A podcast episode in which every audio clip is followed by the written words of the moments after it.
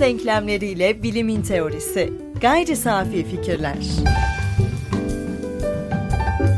Gayri safi fikirlerin 45. bölümünden herkese merhaba. Herkese merhaba. İkinci sezonun 6. bölümündeyiz ve artık epistemolojiden bahsediyoruz ve epistemolojinin tanımlamalarını geride bırakmış durumdayız. Temel sorunlarını tartışmaya başladık ve örneğin deneyimlerimizin şekillendirdiği bazı bilgi tortularının arasında ezberlediğimiz davranışlar olabileceğinden bahsettik bir önceki bölümde. E, papağan örneğini verdik, kunduracı örneğini verdik ve e, aslında AB'dir derken yani A ifadesi B'yi imliyor derken bunların ardında onlarca ilişki olduğunu ve onlarca bilgi ihtimali olduğunu gördük. Bu arada ben biraz yumuşatarak bahsediyorum ama şüpheciler bilgiyle olan bu ilişkimizin neredeyse her aşamasında böyle bir belirsizlik olduğundan bahsediyorlar ve bahsedecekler. A B'dir, B C'dir, C D'dir derken bu zincirin sonsuza dek sürebileceğini ve bu sonsuzluğun bizi bilinmezliğe sürükleyeceğini ve aslında o nihai zincire, o zincirin son halkasına ulaşamayacağımız için de bilgimizin bir noktada tükeneceği, yani ne kadar uzman olursak olalım e, sonunda bilemediğimiz bir nokta olacağı için hiçbir şeyi tam olarak bilemiyoruz, bilemeyeceğiz derler. Bu yoldan ilerlediğimiz zaman e, olası bir bilgiden de fersah fersah uzaklaşma riskimiz olduğundan bahsetmiştim ve bunun biraz da arkasındayım. Bugün de birbiriyle dirsek temasında olan bazı kavramlarla hem şüphecilerin bilgiye bu yaklaşımını biraz daha irdeleyeceğiz hem de bilgiye ulaşabilme yollarımızı biraz da sınaya, sınamaya çalışacağız. Birçok filozofun hesabını görmeye yeltendiği doğruluk ve gerçeklik kavramından bahsettik. Bu bölümde aslında biraz da bunlara yoğunlaşacağız. Bunlarla ilgilenirken aslında ben bu denkleme bir de görünüş, görmeyi dahil etmek istiyorum. Aslında görünüş derken sadece görme duyumuzla ilgili olan bir görünüş değil bu. Gözlemciden ya da özneden bağımsız olarak şeyin sergilediği özelliklerin e, insana göründüğü, insanın hissettiği, insanın deneyimlediği durum arasındaki ayrımdan bahsediyorum. E, gerçeklik, doğruluk ve görünüş hepsini denkleme dahil ettiğimizde bizi bunlar hangi yola çıkarıyor? Evet şimdi e, birkaç programdır, birkaç sohbettir gerçeklik ve doğruluk arasındaki farka odaklandık. Çünkü bilgi doğru olabilir veya doğruluk değeri alabilir ifadeler, öneri, önermeler veya teoriler e, şeklinde tanımlanmıştı. Gerçeklik ise o bilgiden, e, doğruluktan bağımsız olarak var olan her şey diyebilmiştik. Yani biz onu bilelim veya bilmeyelim. Hatta biz var olalım veya var olmayalım. Olan her şey. Ama buna e, daha sonraki programlarda bir ekleme yapacağız. Ve bu olan her şeye etki eden her şey, etki edebilen diyelim. Ama şimdilik bu ne anlama geliyor? Onu biraz daha ileriye bırakalım. Bir küçük fragman olsun sadece. Şimdi gerçeklik böyle bir şeyse bazı anlamları veya bazı terimleri e, netleştirmek gerekiyor epistemolojiyi ve onun problemlerini tartışabilmek için. Örneğin doğruluk ve anlamlılık farkı. Yani bir önermeyi veya bir ifadeyi doğru kılanla anlamlı kılan acaba aynı kriter mi? Şimdi bunu savunan bazı bilim filozofları veya filozoflar oldu. Yani sadece doğrulanabilir önermeler veya ifadeler anlamlıdır diyenler oldu. Ama esasen bunlar tam olarak eş anlamlı değiller bu iki terim. Yani doğruluk ve anlamlılık. Çünkü bir ifade anlamlı olabilirken doğru olmayabilir. Hatta bir ifade anlamlıyken doğrulanabilir de olmayabilir. Yani şöyle bir farktan bahsediyorum. Yanlış ama anlamlı da mümkündür. Tamamen sınanamaz ama anlamlı da mümkündür. Burada anlam peki e, mantığa yatkın olması mı yoksa açıklanabilir yanlış bir şekilde olsa bile açıklanabilir olması mı? Aslında bundan da bağımsız olarak mesela bir dilsel yani dil içerisinde kullandığımız ifadenin veya sözcüğün iletişimin iletişim ortamında e, kazandığı işlevdir diyebiliriz. Örneğin ve bağlacı, ile bağlacı anlamlı bağlaçlardır. Ama herhangi bir doğruluk ifadesi taşımazlar. Bunlar iki önermeyi veya da iki sözcüğü birbiriyle bağlantılayan bağlaçlardır ama anlamlıdırlar. Ya da e, ben desem ki şunu bana uzatır mısın? Oradaki şu aslında bir işaret zamiri ve tek başına e, bir doğruluk değeri yok. Ancak gösterdiğim şey üzerinden bir anlam kazanır. Ama sen zaten onu e, iletişim ortamında kavradığın zaman hani e, işarete bakmana bile gerek yok. Bir başka örnek verelim. Aramızdaki üçüncü. Mesela bunu e, programlarımızı dinleyenler hemen kimi kastettiğimi anlayacaktır. Ama özellikle ikimiz konuşurken aramızdaki üçüncüye hiç değinmedik dediğim zaman e, sen bunun neyi anlamlandırdığını veya neyi kastettiğimi hiç ikinci bir soruya açıklamaya gerek duymadan e, kavrayacaksındır. İşte anlam böyle bir şey ama dikkat edersek doğrulukla çok da bir ilgisi yok. Doğru ve anlamlı olması tabii ki mümkün ama biraz önce biraz önce söylediğim gibi doğru değil ama anlamlı. Doğrulukla bir ilgisi yok ama anlamlı mümkün. Yani ikisi eş anlamlı değil veya eş göstergeler değil. Peki bunun sebebi ne? Yani neden bunun üzerine duruyoruz? Çünkü doğruluk veya doğrulanabilirlik daha geniş ifadesiyle sınanabilirlik yani bilginin temel özellikleri veya kriterleri diyebileceğimiz bu aşamada bu üçlü gerçeklikle ilgili. Ama anlamlılık gerçeklikle ilgili değil doğrudan. Dille, iletişimle ilgili.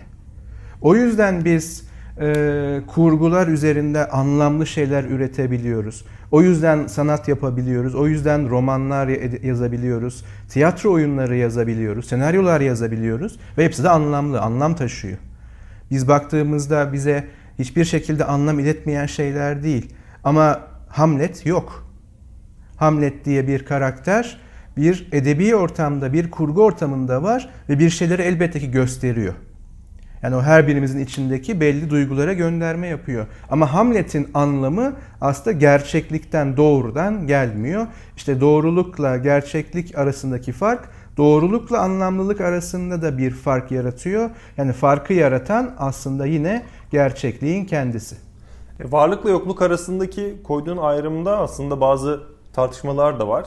Örneğin e, Hamlet var fakat e, Hamlet'i eğer Shakespeare'in oyunundan e, çıkarıp atarsak ya da onu bilmeyen birine bahsedersek Hamlet yoktur dedin ama e, bir şeyin varlığı ya da bazı nesnelerin bazı e, buna marka değil de genel bir kişiliklerin varlığı aslında onların mevcudiyeti, mevcudiyetiyle pek ilgili olmayabiliyor. Örneğin kahvenin varlığı ya da kahve kelimesinin açıklaması bu arada kahveden en fazla bahseden podcast olarak tarihe geçeceğiz.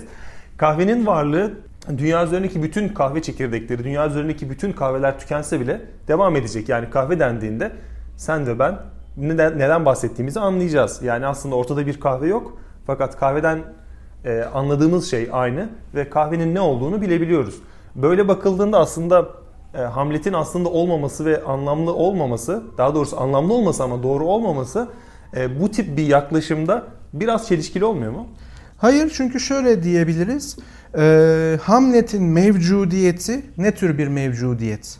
Yani Shakespeare'in romanı e, daha doğrusu tiyatro oyunu o e, Hamlet oyunu yazılmamış olsaydı Hamlet hiç olmayacaktı. Ama biz atomları bilmiyor olsak bile Demokritos ilk kez atomu seslendirmemiş, dile getirmemiş olsa bile 19. yüzyılda modern atom teorisi deneysel olarak da e, doğrulanmış olmasa bile evrenin başlangıcından beri atomlar mevcut olacaktı. Yani atomun mevcudiyetiyle bakın beş duyumuza doğrudan konu olmayan e, çok küçük bir temel parçacıktan bahsediyorum. Artık onun da tabii ilerisine geçtik ama onun mevcudiyetiyle Hamlet'in mevcudiyeti arasında bir fark var. Elbette ki Hamlet bu anlamda bir gerçekliğin parçası ama beşeri üretimin yani bir e, ifadeler bütününün oluşturduğu bir gerçekliğin parçası. Oysa atom biz onu bilmesek bile, biz onunla hiçbir ilişkiye girmesek bile varlığını koruyacak. Yani şöyle bir distopya e, tasarlayalım tabii bizim açımızdan. Yoksa evrenin öyle bir e, distopyası değil. İnsanlığın ve bilincin tamamen bu evrenden kaybolduğunu düşünelim. Hamlet varlığını sürdürecek mi? Soru bir. İnsanlığın ve tüm bilinçli yaşamın başka bir yerlerde varsa da tüm evrenden yok olduğunu düşünelim. Atomlar varlığını sürdürecek mi? Şimdi işte mevcudiyet farkı buradan geliyor. Yani e, buna nasıl bir fark koyabiliriz? Kategori farkı diyebiliriz.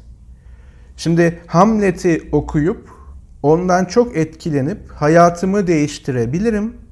Yaşam biçimimi, yaşam duruşumu değiştirebilirim. Bu yaşam duruşumu değiştirmem de gerçekliğe bir etkide bulunabilir demin söylediğim anlamıyla. İşte Hamlet bu anlamda elbette gerçek. Biraz önce verdiğim fragman bununla ilgili idi aslında hani ileride bunu konuşacağız dediğim fragman. gerçekliği etkileyebilen şeyler de gerçektir. Ama bir kategori farkı vardır. Buna Karl Popper'ın dünya üçü diyeceğiz ama bu daha sonraki bir konu olacak. Ama biz sadece şunun üzerine duralım. Ee, bu tip mevcudiyetler anlamlı cümlelerin de kaynağı olabilir. Ama bir atomun gerçekliği gibi bir gerçeklik değildir. O yüzden bir fark vardır. Bu yüzden de doğru olmayıp anlamlı olması mümkündür. Bu birinci tür mevcudiyete sahip gerçeklikten kaynaklanmadığı için. Atomları biz biliyoruz. Atomları hissetmesek de, atomları göremesek de onların varlığından eminiz dedin ve e, Hamlet'te bu tip bir ilişki kuramadığımızdan bahsettin ama burada sanki insan ölçü değildirden yola çıkarak e, atomları biz göremiyoruz ve ancak bazı aygıtlarla tespit edebiliyoruz.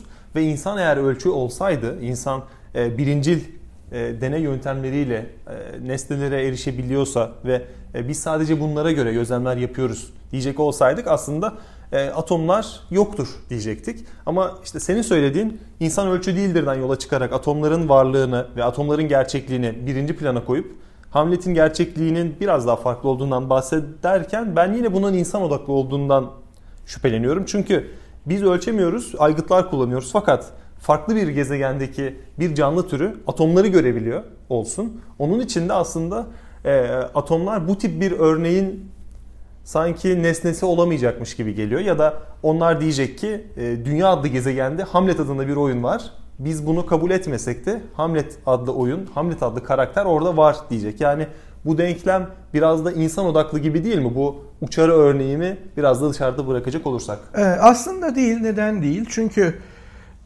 doğrudan kendi duyu organlarıyla hiçbir aracı kullanmadan atomları görebilen bilinçli bir varlıkla bizim gibi bazı araçlarla atomları görebilen varlık arasında çok fazla bir fark yok. Çünkü bu sadece biyolojik bir fark. Yani görme yetimizin gelişmesiyle ilgili bir fark.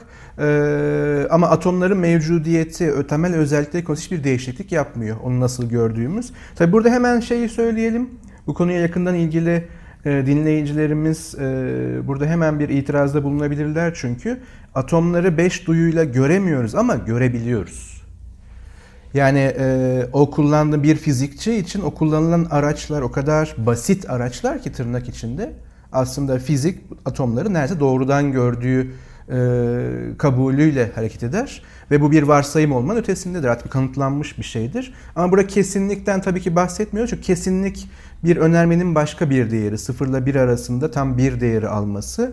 E, o farklı bir kategoriye gelecektir. Ama mevcudiyet ve tespit anlamında hani atomları tespit ettiğimizden hiçbir şüphemiz yok tabii ki.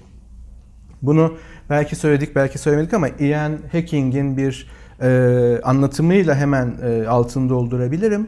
O şöyle söylüyordu bir metninde.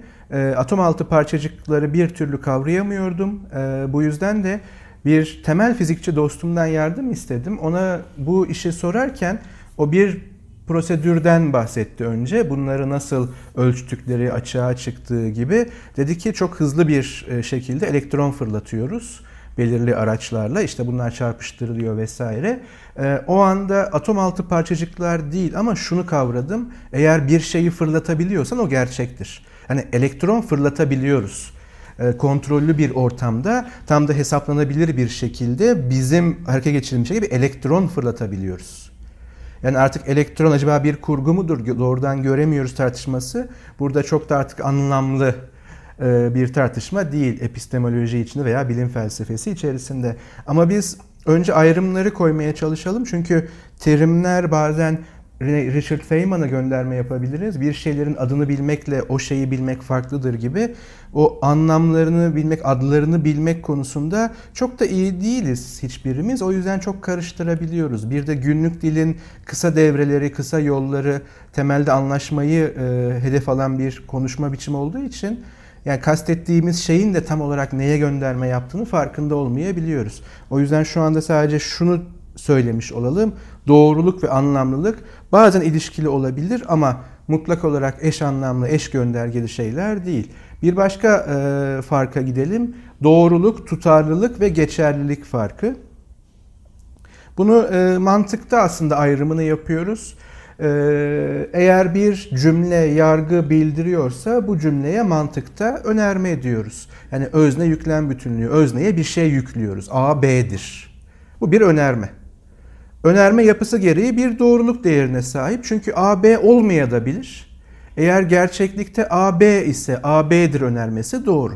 Yani kalem masanın üzerinde durmaktadır. Bir önermedir ve gerçekten kalem adını verdiğim mevcudiyeti olan gerçek bir nesne, masa adını verdiğim gerçek bir nesnenin altlık üstlük ilişkisi dediğim bir ilişki içerisinde üstünde duruyor ise bu önerme doğrudur. Yani doğru değeri alır. Aksi durumlarda yanlış değeri alır. Tutarlılık önermenin diğer önermelerle olan ilişkisi sonucu açığa çıkar. Yani önermenin gerçeklikle ilişkisi üzerinden değil. O zaman şöyle netleştirelim. Doğruluk veya yanlışlık bir önermenin gerçeklikle ilişkisinden açığa çıkan doğruluk değerleri. Tutarlılık ise önermenin diğer önermelerle olan ilişkisi sonucu açığa çıkar.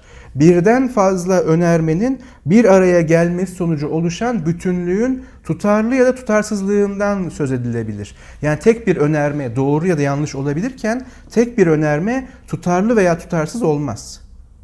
Ve o önermenin tutarlılığı gerçeklikle değil, gerçekliğe ilişkin diğer önermelerle kurulur. Geçerlilik ve geçersizlik ise yine önermeler arası bir ilişki sonucu açığa çıkar ve tümden gelimsel akıl yürütme biçiminin özellikleridir.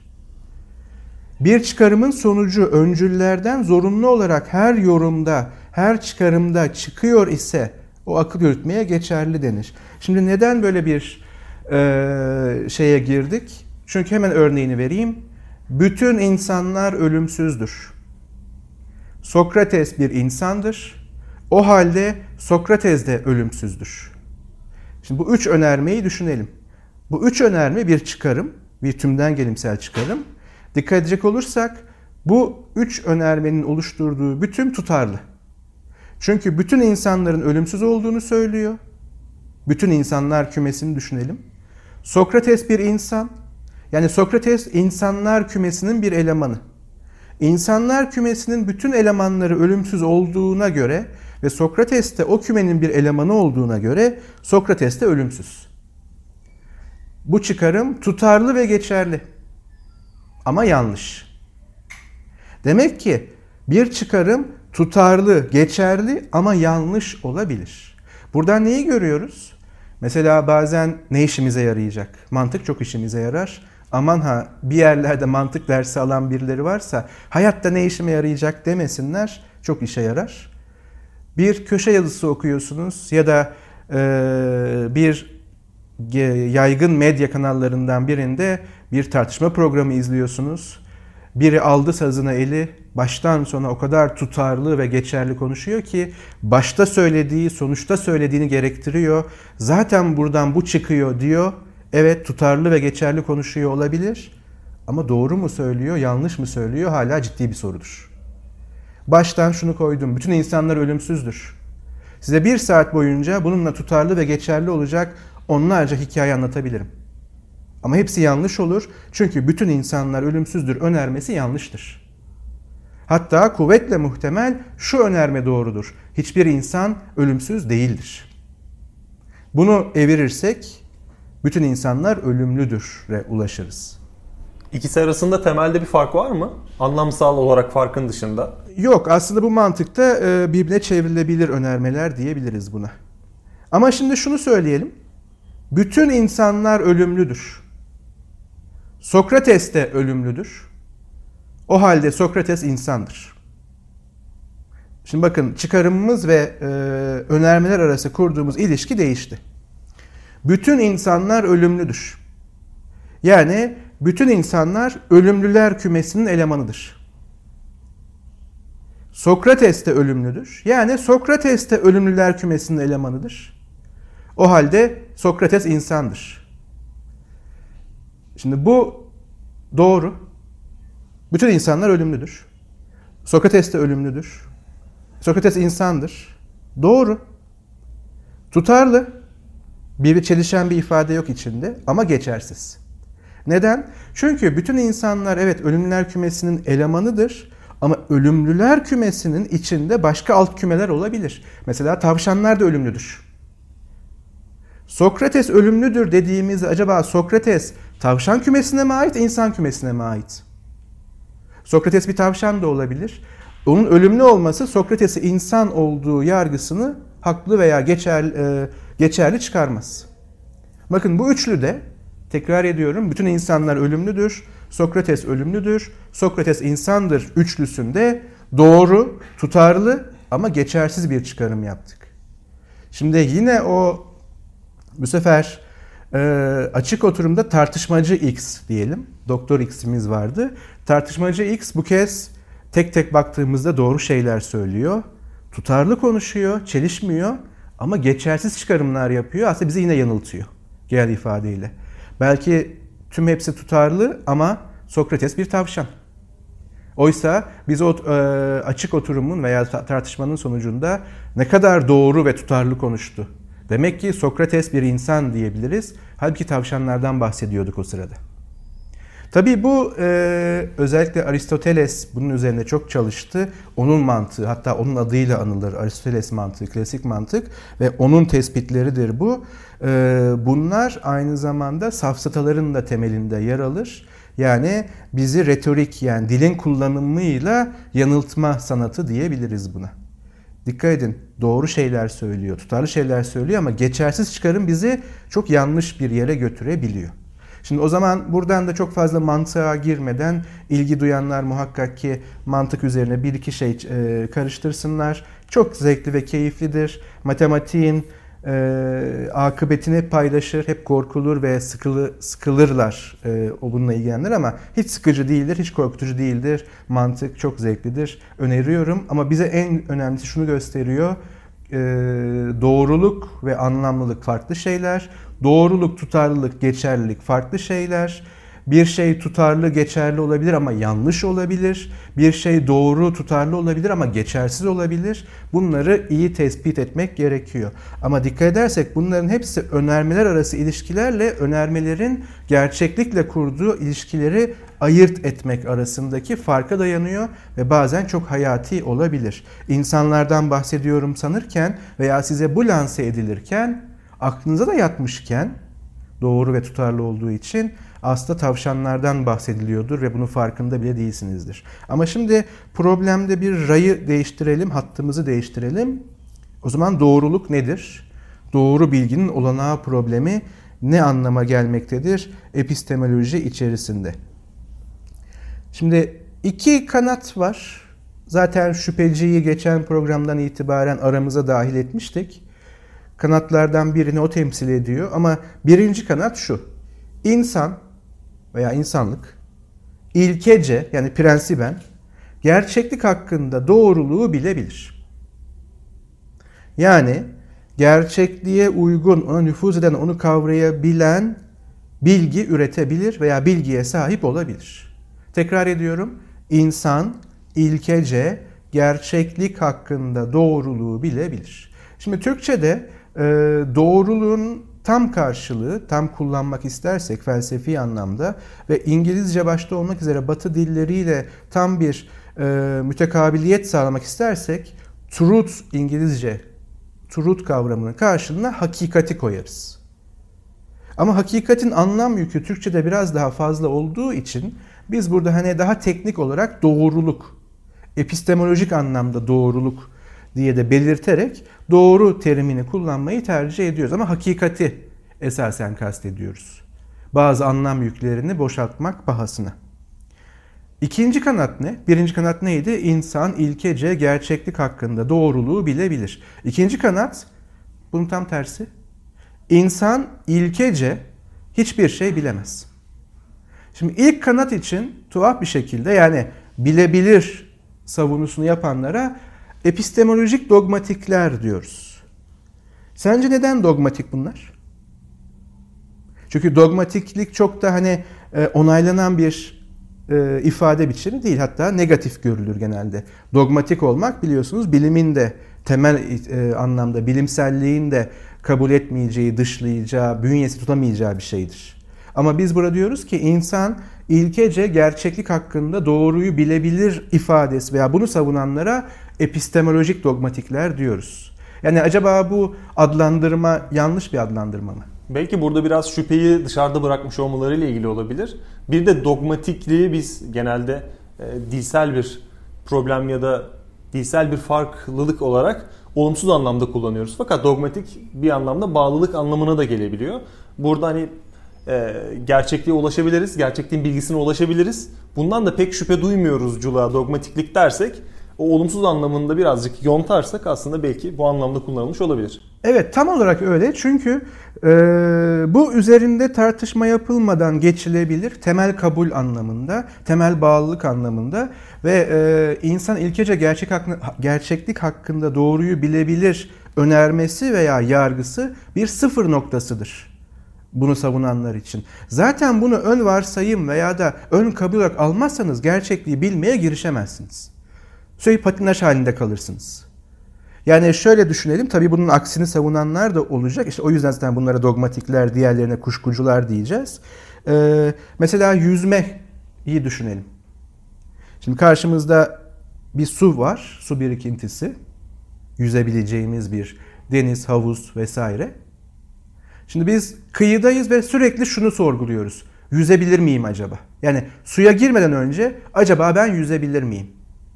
Yüzmek mümkün müdür? Yüzmek diye bir şey var mıdır? Ve bu problem yani yüzebilir miyim sorusunun cevabı nedir? Nereden gelir? Deneyerek. Deneyerek yani o suya girerek. Ya da o suya girmiş birilerini gözlemleyerek. Yani e, örneği daha da karikatürleştirelim. Tüm insanlık Ege'de suyun kenarında denize karşı bakıyoruz. Tüm insanlık yani mevcut tüm insanlar ve hep beraber şunu tartışıyoruz. Acaba yüzebilir miyiz? Ama hiçbirimiz suya ayağını bile sokmuyor. Şimdi yüzemezsin bu şartlar altında. Çünkü bu tartışma bitmez. Çünkü bu tartışmanın bir cevabı yok. Oysa suya girersen ya da suda yüzen birini görürsen bir insanı bu soru anlamını kaybeder. Veya bu soru şuraya doğru gelir. Diyelim ki suda gayet e, artistik ve başarılı bir şekilde kulaç atarak ilerleyen bir insan gördük. Şimdi soru neye dönüşür? Acaba ben de yüzebilir miyim? Şimdi sorumuz bu aslında. Hani temelde e, yüzme öğrenirken de yüzmek mümkün müdür diye sormuyoruz. İnsanlar yüzüyor. Ben de yüzmek istiyorum. Acaba ben de yüzebilir miyim? Yani bireysel sorumuz budur. Veya bunu öğrenmeye çalışırız. Şimdi eğer birileri yüzüyorsa yüzmek mümkün müdür diye sormaya gerek yoktur. Şimdi eğer birileri bir şeyler biliyorsa veya bildiyse acaba bilebilir miyiz diye sormaya gerek yoktur. O yüzden ilkece gerçeklik hakkında doğruluğu bilebiliriz temel sıfır noktasıdır. Çünkü bilenler var ve biz de biliyoruz bir şeyleri. Şimdi bunu arttırmak başka bir uğraş ama acaba bilebilir miyim sorusu başka bir uğraş. Dogmatikler bunu sormaya bile gerek yok. İnsanlar zaten biliyor. Ve temel bu varsayımı, bu olguyu, bu durumu, bu vakayı temel almazsak zaten bilmek mümkün olmayacaktır derler. O yüzden dogmatiktirler. Şimdi biraz daha kitabi olarak anlatırsak, bilginin imkan dahilinde olduğunu kabul eden filozoflar dogmatik bilgi kuramcıları olarak adlandırılırlar. Veya dogmatik epistemologlar olarak. O yüzden başta şunu hemen belirttim epistemolojik olarak dogmatik veya epistemolojik dogmatikler. Şimdi bazı terimlerde özellikle bilime ve felsefeye ait terimlerde e, şunu sormak gerekir. Bir terim duydunuz. Mesela gerçekçilik, realizm. Hemen şunu sorun. Hangi bağlamdayız? Yani realizmi epistemolojik olarak mı, ontolojik olarak mı yoksa aksiyolojik olarak mı kullanıyoruz? Mesela şöyle bir örnek vereyim. Ee, sofistlerin temel kabulü, sofistler doğa filozoflarından sonra gelen bir akım diyebileceğim, bir düşünce biçimi diyebileceğim bir grup düşünürün ortak adı. E, temelini daha sonra belki üzerinde dururuz. Çünkü epistemoloji tarihi içerisinde önemli bir yerleri var bence.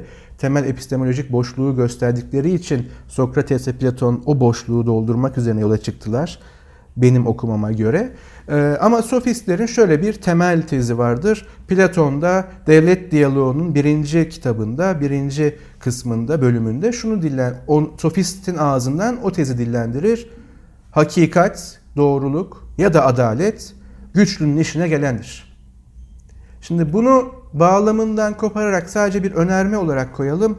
Hakikat, doğruluk ya da adalet, özellikle adalet güçlünün işine gelendir. Şimdi pek çok kişi bunu duyduğu zaman şunu söyleyecektir. Gerçekçi bir yaklaşım.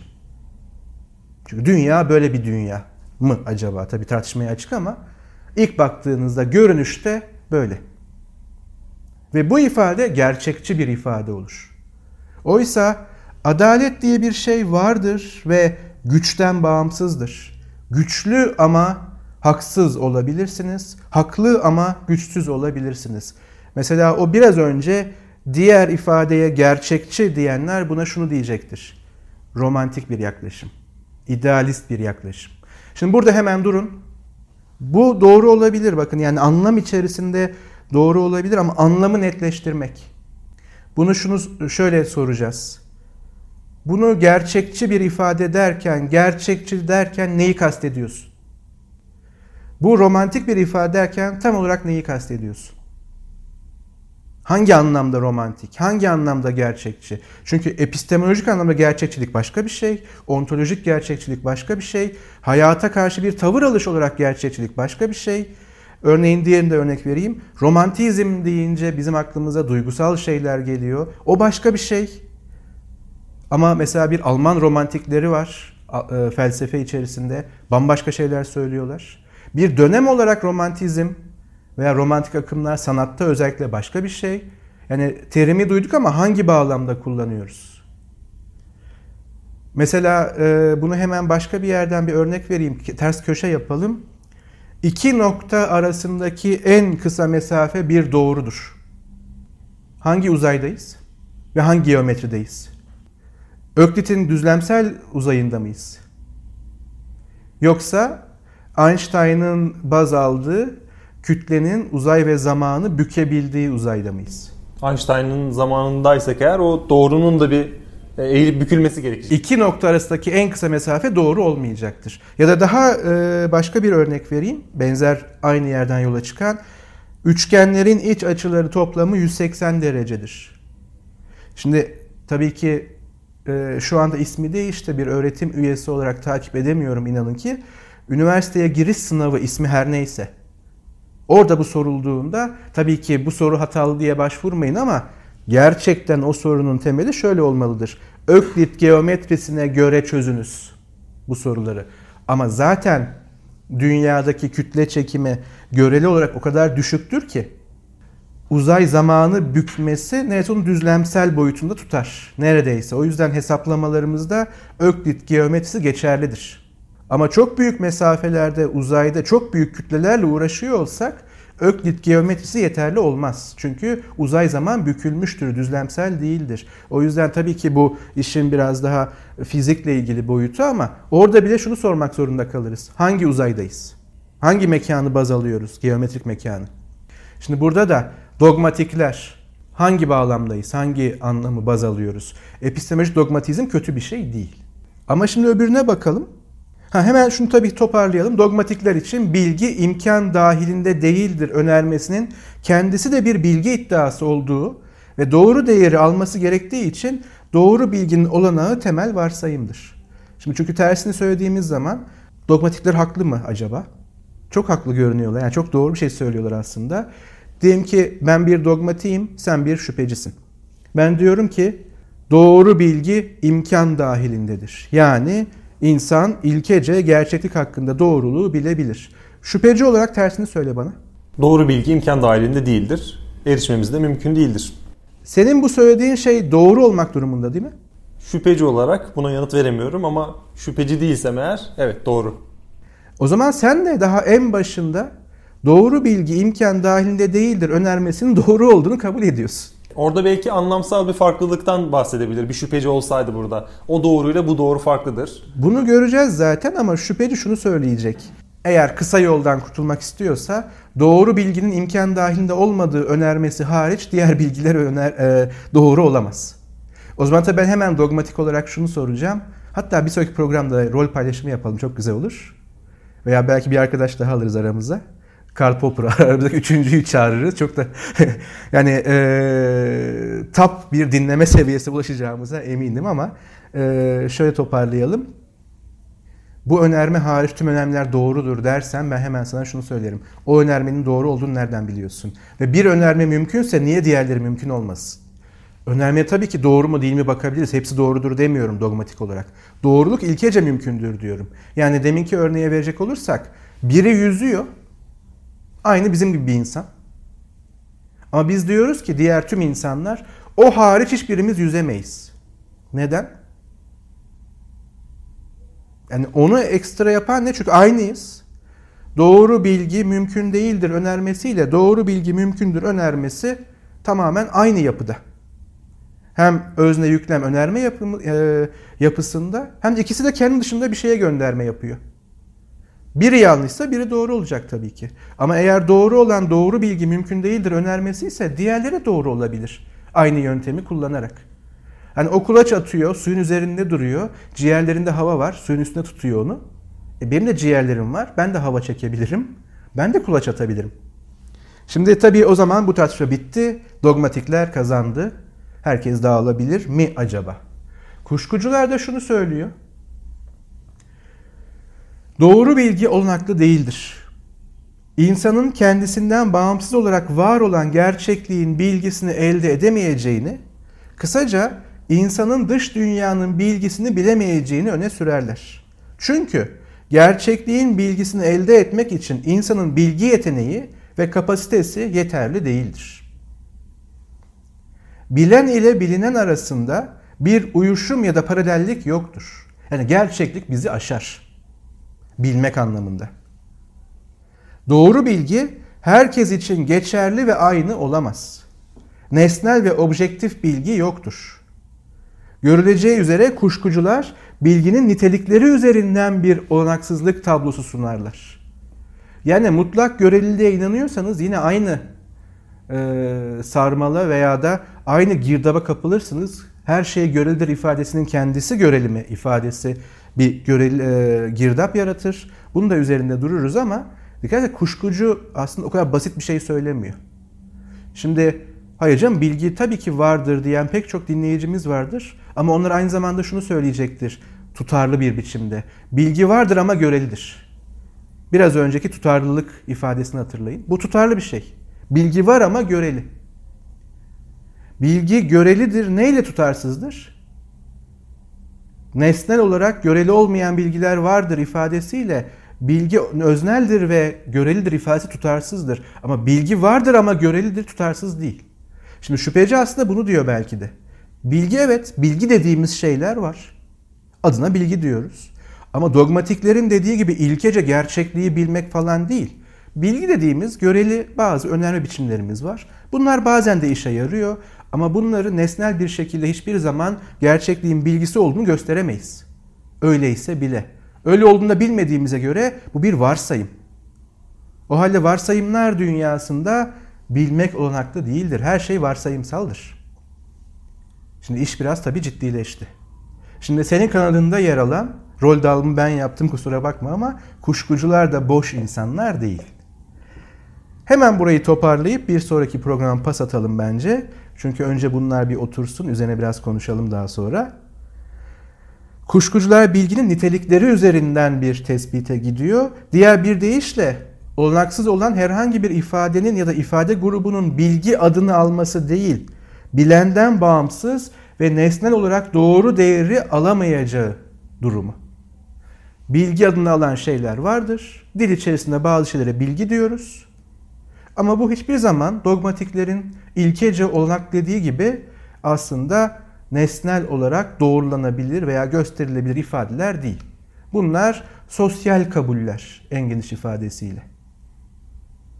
Şimdi kuşkuculuk aslında temellere ilişkin bir kuşkuculuk, nesnelliğe ilişkin bir kuşkuculuk. Ama tabii şunu öne sürmek de mümkün. Her tür bilgi olanaksızdır. Temelde dilin olanağı yoktur demek gibi bir şeydir bu. Buna aşırı kuşkuculuk diyoruz ama bu çok hayatta kalabilecek bir görüş değil. Yani bilgi imkansızdır deyip aşırı kuşkucuyum ama biraz sonra e, kapıyı açıp çıkacağım. Kapıyı açmayı nereden biliyorsun? O da bir bilgi üzerinden pratiğe dökülen bir eylem. Hani hiçbir bilgi olanaklı değildir demek o aşırı kuşkuculuk eylem tarafından anında çürütülebilen bir şeydir. Ama tabii e, böyle bir aşırı kuşkucu tavır da ilkece mümkündür. Ama edimsel olarak imkansızdır. O zaman kuşkuculuk tutarlı olarak savunulabilir mi diyelim ama bunu bir sonraki programa bırakalım. Ama hemen birkaç farkı tekrar belirteyim. Bu soru bence önemli. Epistemolojide de genel felsefe ve genel e, tartışma ortamında da bir terimi duyduğunuzda o terim ne kadar çekici olursa olsun, ne kadar hoşunuza giderse gitsin, ne kadar o terime daha çok ihtiyacımız olduğunu hissederse hissedelim, bu soruyu dillendirelim. Hangi bağlamda bu terimi kullanıyoruz? Demokrasi, müthiş bir terim, müthiş bir sözcük. Çok ihtiyacımız var bütün insanlık olarak. Ama demokrasi dendiğinde demokrasi dediğinde tam olarak neyi kastediyorsun sorusu da arkasından gelmeli.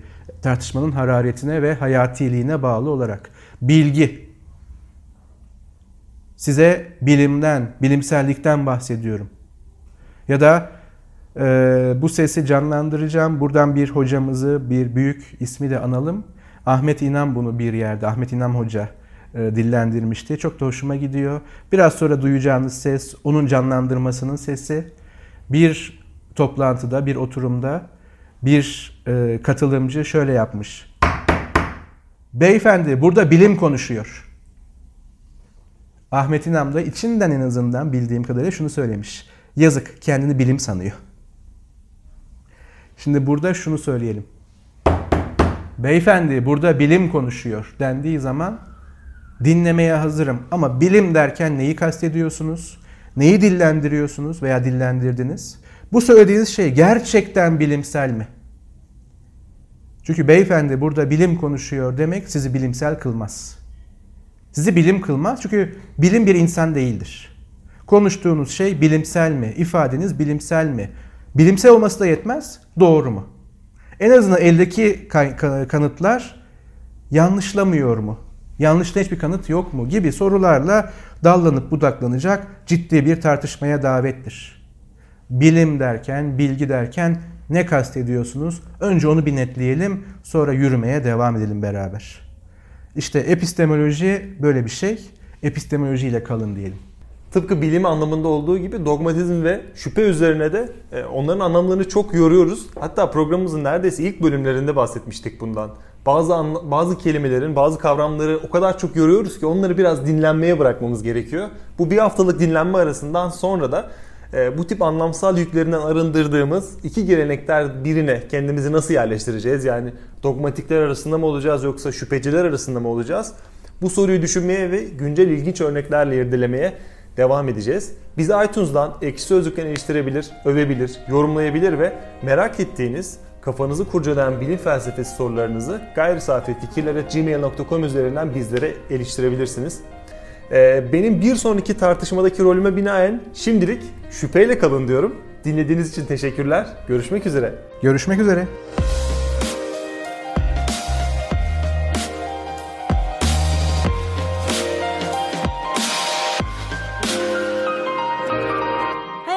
denklemleriyle bilimin teorisi. Gayri safi fikirler.